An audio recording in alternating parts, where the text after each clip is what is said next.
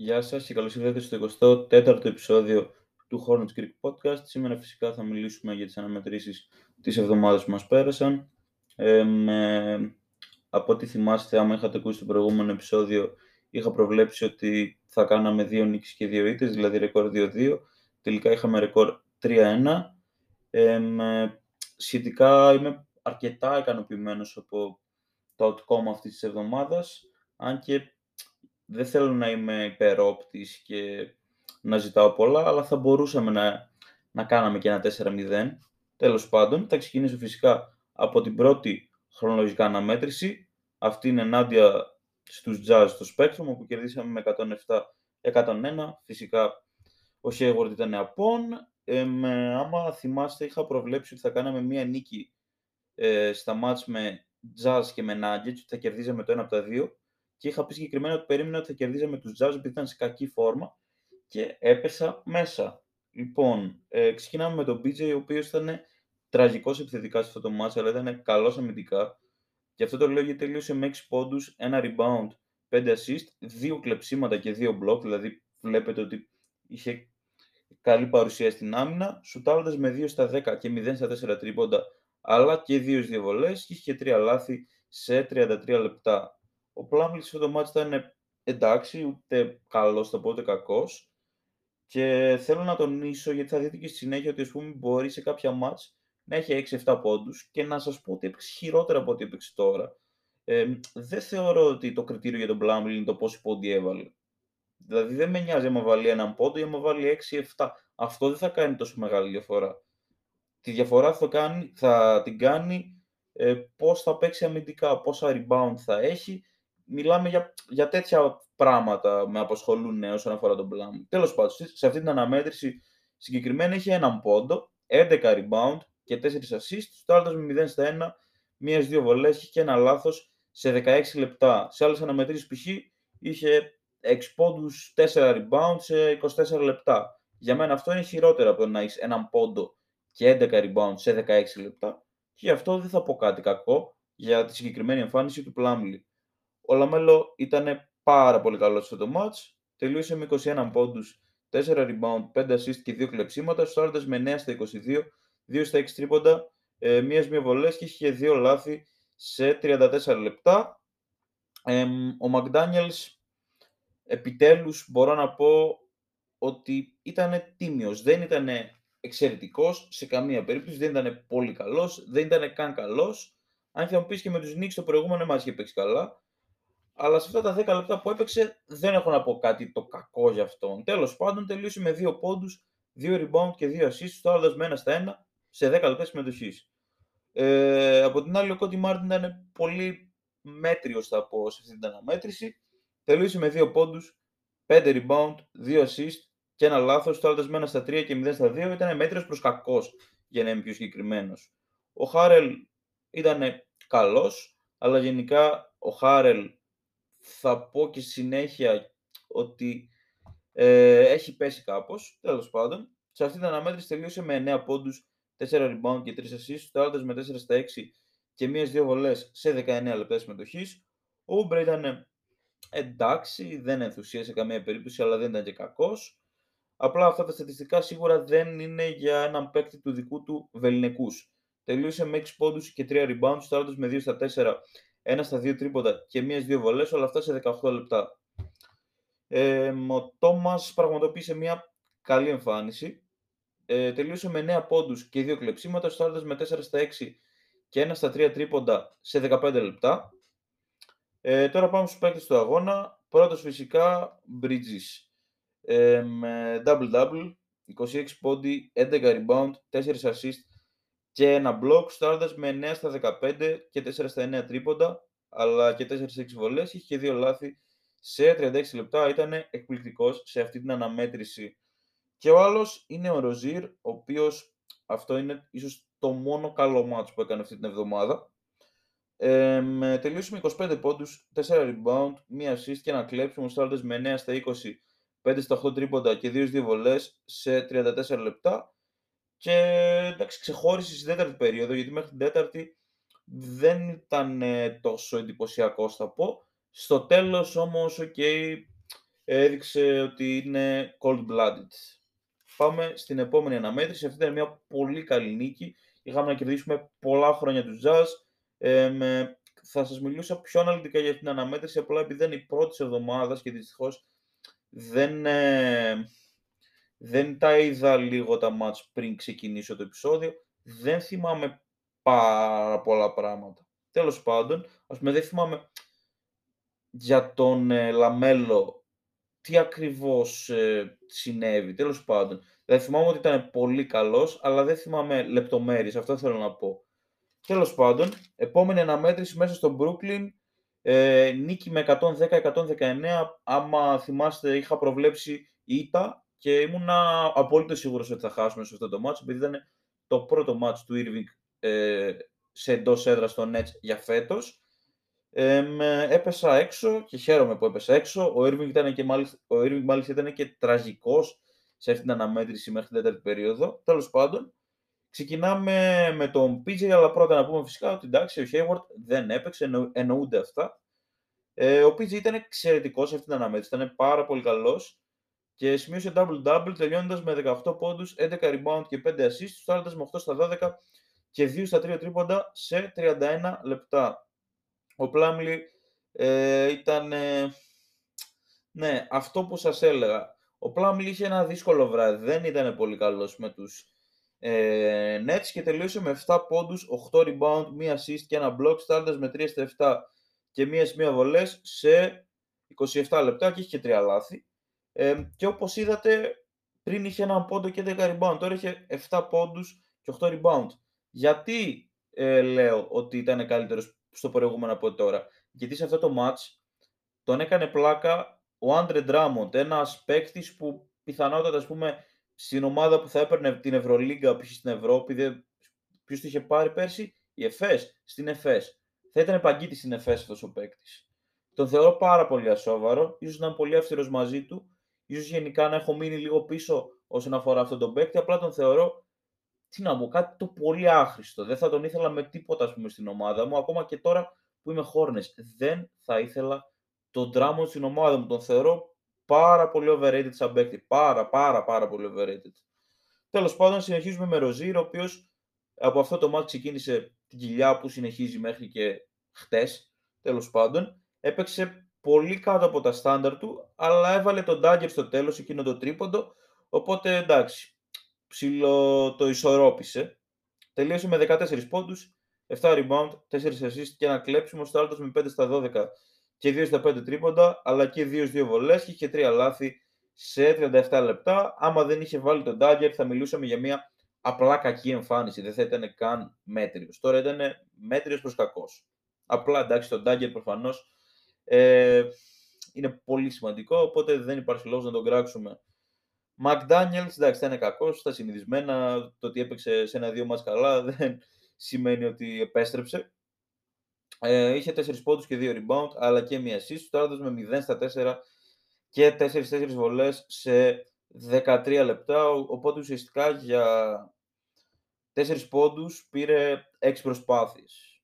Εντάξει, δεν, δεν είναι καλό σε καμία περίπτωση και γενικά τώρα που τελειώνει η σεζόν θα πω και στη συνέχεια στο επόμενο match με τους Nuggets κάτι για το McDaniels που πιστεύω το έχετε δει όλοι σας.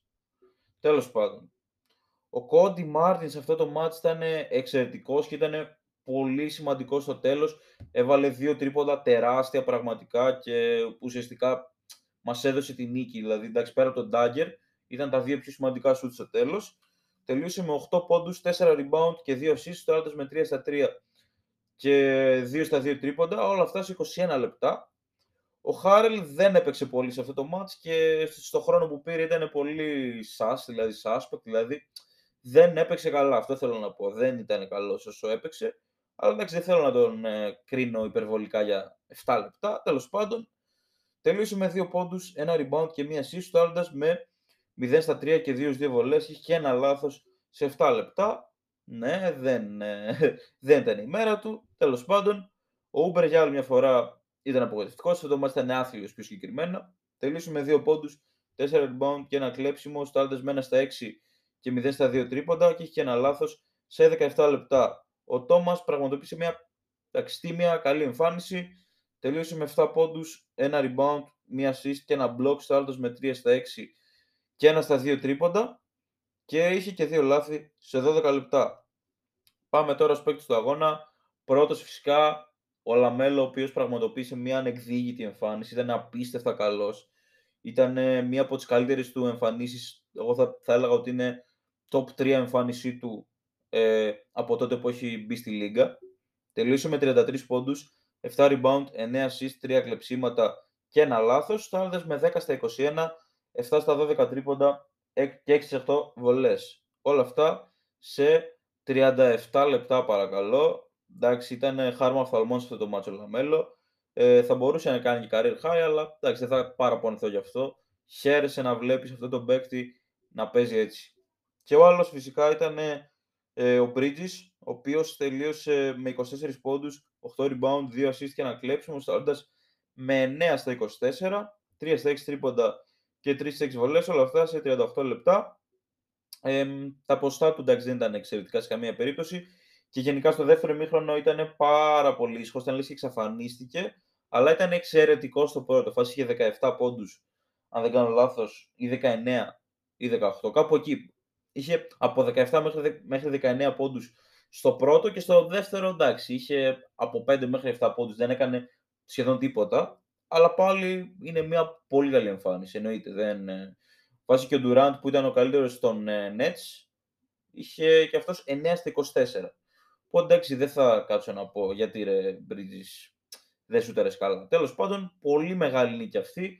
Ε, μας έβαλε προσωρινά στην 8η θέση, αλλά την επόμενη μέρα που ήμασταν σε back-to-back και ξέρετε την κατάρα των back-to-back, ε, στο Spectrum απέναντι στους Nuggets, φυσικά χωρίς το Hayward, ιτηθήκαμε με 109-113, η μόνη μας ήταν αυτή την εβδομάδα.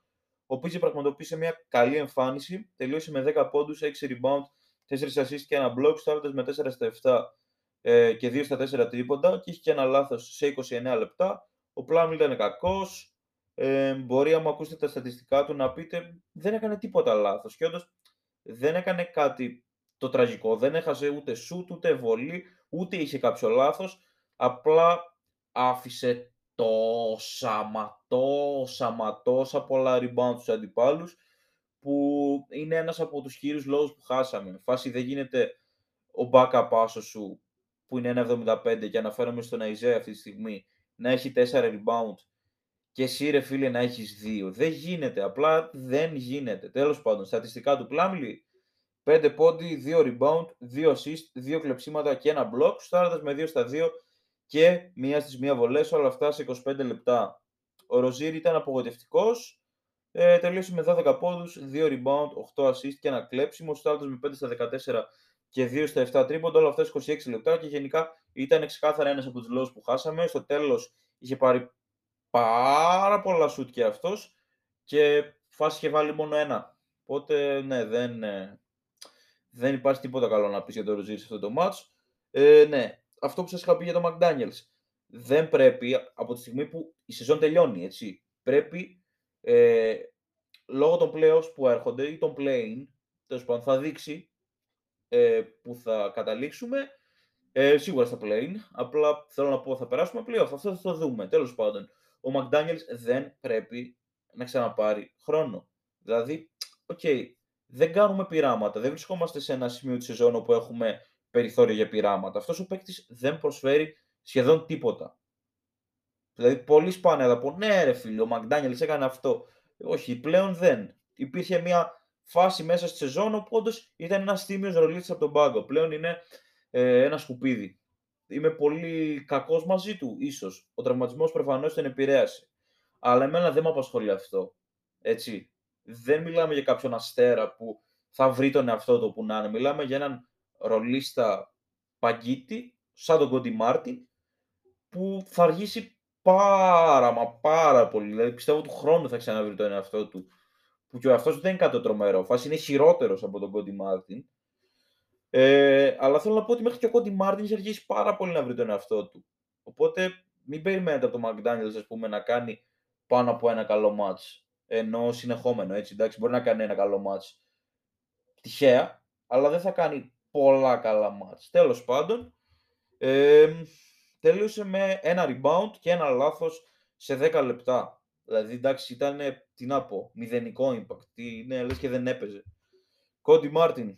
Και αυτό σε κακή βραδιά. Ε, είχε μία assist και ένα κλέψιμο, σουτάροντας με 0 στα 3 και είχε και δύο λάθη σε 17 λεπτά. Για να είμαστε δίκαιοι ο Κόντι Μάρτιν σε αυτή την αναμέτρηση ήταν άθλιος. Ήταν χειρότερος στο McDaniels, αλλά ο Κόντι Μάρτιν έχει κάνει πολλά περισσότερα και μέσα στη σεζόν αλλά και το τελευταίο διάστημα. Έτσι. Τέλος πάντων, Χάρελ ε, πραγματοποίησε μια πολύ καλή εμφάνιση μέχρι την άθλια εκείνη αποβολή. Ε, ήταν απαράδεκτη αυτή η αποβολή και γενικά η διαιτησία ήταν τραγική. Ο Χάρελ είχε πάρει δύο τεχνικές ποινές ε, και έτσι στα μέσα της τρίτης, περίπου προς τα τέλη της τρίτης, δεν θυμάμαι ακριβώς, ε, είχε αποβληθεί. Και αυτό μας στοίχισε από τη στιγμή που ο Πλάμλι έπαιζε σαν εμένα. Τέλος πάντων, ο Χάρελ μέχρι την αποβολή του είχε 9 πόντους, 5 rebound, 2 assist και 2 κλεψίματα. Σουτάροντας με 3 στα 3 και 3-4 βολές και είχε 2 λάθη, όλα αυτά σε 15 λεπτά. Εντάξει, κανένα απολύτως παράπονο και για την αποβολή του ε, δεν θα παραπονεθώ. Ήταν υπερβολικά αυστηρή. OK, okay, να δώσεις μια τεχνική, δώσ' την. Να δώσεις ε, clear path, ό,τι θες δώσε. Δεν είναι αποβολή όμως αυτό. Προς Θεού. Ο Ούμπρε ε, πραγματοποίησε μια καλή εμφάνιση εδώ. Τελείωσε με 12 πόντους, 3 rebound, 2 assist και ένα κλέψιμο. Στάλτε με 5 στα 9 και ε, 2 στα 6 τρίποντα, αλλά και 0 στις 2 βολές σε 26 λεπτά. Και στο επόμενο μάλιστα, επιτέλους έγινε κάτι πολύ απρόσμενο, για, το, για τον Ούμπρε μιλάω, θα, θα σας το πω. Τέλος πάντων, ε, ο Τόμας ε, ήταν καλός στην αναμέτρηση, ήταν πολύ τίμιος, παρόλο που τα ποσοστά του ήταν OK, okay, τέλος πάντων τελείωσε με 12 πόντους, 4 rebound, 2 assist και ε, ένα κλέψιμο. Σουτάροντας με 5 στα 12, ε, 1 στα 4 τρίποντα και μίας 2 βολές. Όλα αυτά 21 λεπτά. Εντάξει, όχι το 5 στα 12 είναι κάτι το τραγικό. Απλά ας πούμε, όντως εδώ μπορώ να πω ότι ξέρεις τι, ο Ούμπρε ήταν λίγο καλύτερος από τον ε, Τόμας σε αυτή την αναμέτρηση. Λίγο, ελάχιστα. Έτσι. Τέλος πάντων, παίκτη στο αγώνα Bridges ε, ο οποίος μας κουβάλισε πάρα πολύ άσχημα στην αναμέτρηση. Ε, κανένα παράπονο από τον ίδιο. Τελείωσε με 27 πόντους και 11 rebound, δηλαδή σημείωσε άλλο ένα double-double, ε, αλλά είχε και μία assist και ένα κλέψιμο, αλλά και ένα block. Στάρατε με 12 στα 22, ε, 2 στα 10 τρίποντα και μίας μίας βολές και είχε και 5 λάθη σε 36 λεπτά. Εντάξει, τα 5 λάθη δεν μου λένε πολλά από τη στιγμή που έκανε τόσα πολλά που μας κράτησε μέσα στο μάτι σε κάποιες στιγμές. Τέλος πάντων, ε, και όλο τον Ολαμέλο, ο οποίος ήταν και αυτός πολύ καλός, ε, σημείωσε και αυτός double-double, τελειώνοντας με 22 πόντους, 6 rebound, 11 assist και 2 κλεψίματα. Στο με 8 στα 21 και 4 στα 11 τρίποντα. Και έχει και 2-2 βολές, αλλά και 3 λάθη σε 34 λεπτά. Ε, στο τελευταίο λεπτό, άλλα δύο άθλια σφυρίγματα. Ε, ένα ανύπαρκτο φάουλ δόθηκε στους ε, Nuggets ε, με δύο βολές, αν δεν κάνω λάθος, είχαν στείλει διαφορά στους πέντε. Στη συνέχεια ο Τέρι έβαλε ένα τρίποντο με 32 δευτερόλεπτα να απομένουν περίπου. Ε, υπήρξε ξεκάθαρα και το οποίο δεν δόθηκε όμως, ενώ θα έπρεπε να δοθεί 1000% και έτσι θα μπορούσε με μια βολή να έστειλε διαφορά στον έναν. Και έτσι ακόμα και να ευστοχούσαν ε, στη συνέχεια οι Nuggets από τις βολές που ευστόχησαν και χάσαμε με 4, η διαφορά είχε πάει στους 3. Οπότε να μπορούσαμε να κάνουμε κάτι. Θα ήταν πολύ διαφορετικά τα πράγματα. Τέλος πάντων, πάρα πολύ κακή διαιτησία, αλλά δεν ήταν ο μόνος λόγος που χάσαμε. Εγώ γι' αυτό το μάτι κατηγορώ την διαιτησία, αλλά και τον Πλάμλι, ο οποίος είναι πολύ ασόβαρος όταν το θέλει. Πάρα πολύ ασόβαρος. Τέλος πάντων, πάμε στην τελευταία αναμέτρηση της εβδομάδας, αυτή μέσα στην Νέα Υόρκη, όπου επικρατήσαμε με 114-125, πάλι φυσικά δεν αγωνίστηκε ο Hayward. Ο PJ πραγματοποίησε μια πολύ καλή εμφάνιση και γενικά θα πω ένα σχόλιο για τον PJ. Έχει βελτιωθεί πάρα πολύ τελευταία και δεν είναι ότι τον μισώ εγώ. Δεν είναι ότι είμαι κανένα hater του. Απλά τον έκρινα επειδή δεν έπαιζε καλά. Τον έκρινα ενώ αρνητικά. Ήμουνα πολύ αυστηρός μαζί του. Τώρα που παίζει καλά, θα το πω. Είμαι πολύ ευχαριστημένος από τον BJ και εύχομαι να συνεχίσει έτσι όχι μόνο μέχρι το τέλος της χρονιάς, αλλά και γενικά. Γιατί όχι. Δηλαδή, δεν θέλουμε δεν και καλά να αποτύχει ο Πίζη. Προφανώς θέλουμε να πετύχει. Αλλά ναι, όταν δεν παίζει καλά θα τον κράξουμε. Όταν παίζει έτσι θα πούμε πολύ καλά πράγματα για αυτόν. Και τώρα θα πω ότι μπράβο του έχει σοβαρευτεί πάρα πολύ αυτός ο παίκτης. Τελείωσε με 11 πόντους, 6 rebound, 3 assist, 1 κλέψιμο και 2 block. Ε, με 5 στα 8 και 1 στα 3 τρίποντα και είχε 2 λάθη 34 λεπτά. Ήταν πάρα πολύ καλός. Τέλος πάντων. Ο Πλάμλι, εντάξει, ήταν μεχ. Ήταν μέτρης προς κακός. 6 πόντι, 4, 4 rebound, 3 assist και ένα κλέψιμο. Στάροντα με 3 στα 6 και είχε 2 λάθη σε 24 λεπτά. Εντάξει, δεν, δεν θα κράξω, αλλά δεν, σε καμία περίπτωση δεν ενθουσίασε.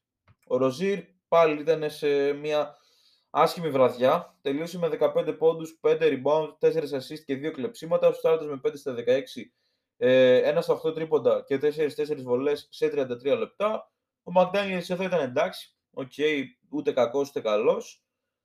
Δηλαδή, και έδειξε κάποια θετικά στοιχεία σε 6 λεπτά συμμετοχής, αλλά δεν ενθουσίασε καμία περίπτωση. Θα μου πεις 6 λεπτά να την ενθουσιάσει, αλλά OK, okay, δεν θέλω να υπερβάλλω απλά. Είχε 3 πόντους, ένα rebound και μία assist, σουτάροντας με ένα στα 2 και ένα στα ένα τρίποντα. Φυσικά, όπως είπα, όλα αυτά σε 6 λεπτά. Ο Κόντι Μάρτιν εδώ ήταν εξαιρετικός, ήταν πάρα πολύ καλός. Είχε 8 πόντους, 5 rebound, 5 assist, σουτάροντας με 4 στα 6 και 0 στα 2 τρίποντα. Όλα αυτά 26 λεπτά και γενικά αυτό θες να βλέπεις από έναν παίκτη του βεληνεκούς του Κόντι Μάρτιν. Θα, μπο, θα μπορούσε, ξέρω εγώ, ε, να, να μου δίνεις σταθερά αυτό το 8-5-5. Άμα μπορούσε, δεν θα ζητούσα ούτε για ένα μάτς κάτι παραπάνω από τον ίδιο. Ούτε για ένα μάτς. Θα μπορούσε να μου δίνει όλη τη σεζόν 8-5-5. Θα του φιλούσε και τα πόδια. Δηλαδή, θέλω να πω ότι αυτό θες να βλέπεις από έναν τέτοιο παίκτη. Και φυσικά την άμυνά του, έτσι. Που είναι με διαφορά για μένα ο καλύτερος αμυντικός μας. Αν και εντάξει, δεν λέει πάρα πολύ αυτό. Ε, ο Χάιλ ήταν καλός. Ε, τελείωσε με 8 πόντους, 2 rebound και 4 assists. Τώρα με 3 στα 4 και 2-3 βολές, όλα αυτά σε 19 λεπτά. Γενικά, αυτό που θέλω να πω για το Χάρελ δεν είναι τόσο dominant εδώ και μια εβδομάδα, μια μισή εβδομάδα. Πόσο γύρω είναι να βάλει 10 πόντους ο Χάρελ; 10 πόντους. Βάζει συνέχεια 9, 8. Κάτι τέτοιο. Δεν, ε, δεν κάνει από εκείνα τα μάτς που είχαμε δει που σε ένα μας είχε βάλει 20 πόντους μόνος του με 12 rebound. Τέλος πάντων. Τέλος πάντων. Ε, δεν ε, ενθουσίασε, τελείωσε με 8 πόντους, 2 rebound και 4 assists, το άλλο με 3 στα 4 και 2-3 βολές, όλα αυτά σε 19 λεπτά. Εντάξει, ήταν καλός, απλά θα ήθελα πάρα πολύ τώρα που τελειώνει η σεζόν, άμα μπορεί ο Χάρλι, που ξέρω ότι μπορεί, σε κάποια μάτς να είναι dominant. Κάτι το οποίο δεν το είδαμε καθόλου αυτή την εβδομάδα. Ίσως να το βλέπαμε κάπως με τους Nuggets, αλλά αποβλήθηκε. Τέλος πάντων, προχωράμε. Ο Ούμπρε, όπως είπαμε, έγινε κάτι πολύ απρόσμενο με αυτό το παίκτη. Επιτέλους, επιτέλους, έκανε ένα ξέσπασμα και ήταν εξαιρετικό σε αυτό το match. Μετά από πάρα πολύ καιρό, δεν θυμάμαι πότε ήταν η τελευταία φορά που ο Ούμπρε έβαλε 20 πόντους. Τελείωσε με 21 πόντους, 5 rebound, μία assist και ένα block, στο άλλος με 8 στα 11. 4 στα 7 τρίποντα και μία μία βολές σε 24 λεπτά. Δεν ζητάς απολύτως τίποτα παραπάνω από τον Ούμπρε. Και γενικά, εγώ αυτό που θέλω από τον Ούμπρε είναι να γυρίσει στο να είναι ένας παίκτης με μέσο όρο 16 πόντους. Θα μπορεί να βάζει κάθε, σε κάθε μα 15-16 πόντους. Αυτό ζητάμε. Δεν ζητάμε ούτε τους 21 δεν ζητάμε. Αλλά είναι, είναι ασταθής. Θα μπορεί έστω να βάζει 17, 12, 17 και 12 έτσι να αλλάξει κάπως. Κάτι να, να αλλάξει. Αυτό ήταν ένα πολύ καλό στοιχείο και εύχομαι να συνεχίσει έτσι μέχρι το τέλος της χρονιάς. Ε, ο Τόμας δεν έπαιξε πολύ, οπότε δεν θα κάνω κάποιο σχόλιο για αυτόν. Όσο έπαιξε, δεν ενθουσίασε σε καμία περίπτωση.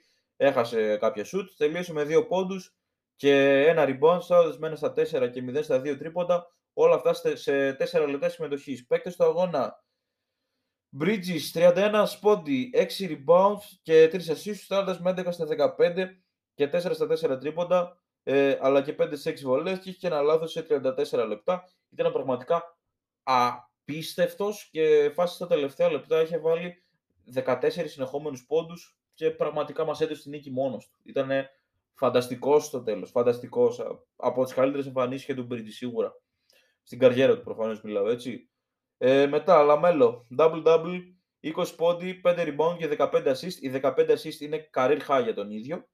Αλλά και τρία κλεψίματα. Ο Στάλλας με 8 στα 18, 1 στα 8 τρίποντα, ε, τρει-τρει βολές και είχε έξι λάθη. Θα μου πεις είναι αρκετούς κατά λαθάκια. Ε, όλα αυτά 37 λεπτά, αλλά δεν μας τύχησαν. Δεν μας τύχησαν. Και αυτός ήταν πολύ καλός. Φάση υπήρξε κάποια στιγμή στο μάτς που έβαζε συνέχεια αυτός πόντους. Ε, θέλω να κάνω και ένα σχόλιο ε, για τον Bridges. Το σουτ του, το τρίποντο πιο συγκεκριμένα, έχει βελτιωθεί σταδιακά, έχει βελτιωθεί απίστευτα πολύ. Δηλαδή, σουτάρει με κάτι 4 στα 9, με κάτι 3 στα 6. Είναι πάρα πολύ καλό αυτό για τον Bridges. Μιλάμε, άμα ε, καταφέρει και αποκτήσει ένα σταθερό τρίποντο, θα γίνει απίστευτος παίκτης. Που ήδη είναι ένας πάρα πολύ καλός παίκτης που τον αγαπάμε, τον θέλουμε όσο τίποτα να μείνει στην ομάδα και του χρόνου, που λογικά θα μείνει. Ε, αλλά άμα καταφέρει και φτιάξει ένα τρίποντο έτσι όπως παίζει το τελευταίο διάστημα, μιλάμε ότι έχει potential να γίνει superstar. Έτσι. Μπορεί. Πραγματικά μπορεί. Και χαίρομαι πάρα πολύ που το βλέπω αυτό. Ε, ένα άλλο takeaway που εντάξει, το έχω σχολιάσει είναι ότι ο Ροζίρ έπεσε πάρα πολύ αυτή την εβδομάδα. Αλλά εντάξει, πιστεύω θα το βρει τον εαυτό του. Δεν νομίζω ότι τώρα στα τελευταία μας θα κλατάρει. Τέλος πάντων. Οπότε ναι, τα takeaways αυτής της εβδομάδας ήταν η βελτίωση στο τρίποντο του Bridges που ξεκίνησε από την προηγούμενη εβδομάδα. Για να μην πω από τις προηγούμενες εβδομάδες. Η πτώση του Ροζίρ, ότι ο Μακδάνιελς δεν ε, υπάρχει λόγος να βρίσκεται στο παρκέ. Ε, και τι άλλο, και ότι ο PJ επιτέλους μας έχει κερδίσει. Τουλάχιστον εμένα με έχει κερδίσει. Όσο παίζει έτσι, θα είμαι μαζί του. Τέλος πάντων. Ε, την εβδομάδα μας έρχεται έχουμε δύο αναμετρήσεις, μόνο δύο. Ε, και γενικά μείνανε, πόσα μείνανε, μείνανε πέντε μάτς. Μπαίνουμε οπότε στην τελική ευθεία. Τέλος πάντων, τα δύο αυτά μάτς είναι μέσα στους Sixers όπου έχουν ρεκόρ 46-29. Βέβαια αύριο που θα ακούτε το επεισόδιο, επειδή το ηχογραφώ πέμπτη και παίζουν εξημερώματα Παρασκευής, θα έχουν άλλο ρεκόρ. Τώρα έχουν ρεκόρ 46-29. Ε, και μετά παίζουμε μέσα στους Heat που έχουν ρεκόρ 49-28. Ε, θέλω να είμαι λιγάκι αισιόδοξος, επειδή η ομάδα μου έχει δείξει μια πάρα πολύ καλή εικόνα το, ε, το τελευταίο διάστημα. Ε, οπότε θα πω ότι περιμένω και να κάνουμε μια νίκη σε αυτά τα μάτς. Εντάξει, δεν νομίζω ότι θα κάνουμε 2-0. Πιο πιθανό να κάνουμε 0-2 από ότι να κάνουμε 2-0. Απλά συνυπολογίζω και την κακή εικόνα των Heat τελευταία και ότι οι Sixers είναι λίγο παράξενοι. Δηλαδή, μπορεί σε ένα μάτι να παίξουν απίστευτα και στο επόμενο να κατέβουν τι να πω, λες και είναι ο Ηλυσιακός. Μιλάμε για τέτοια ομάδα. Αν και ναι, άμα με ρωτούσατε σε ποια από τα δύο μάτια περιμένω τη νίκη, ε, με τους shit, σίγουρα. Αλλά δεν, θα, δεν το λέω και στα, ότι ξέρεις τι, θα κερδίσουμε τέτοια καλά τους shit. Μας έχουν πελάτες φέτος, μας έχουν 3-0. Οπότε σίγουρα θέλει μια πολύ καλή εμφάνιση για να τους κερδίσουμε. Το γνωρίζουμε αυτό. Το ίδιο και με τους Sixers που μας έχουν 2-1 φέτος.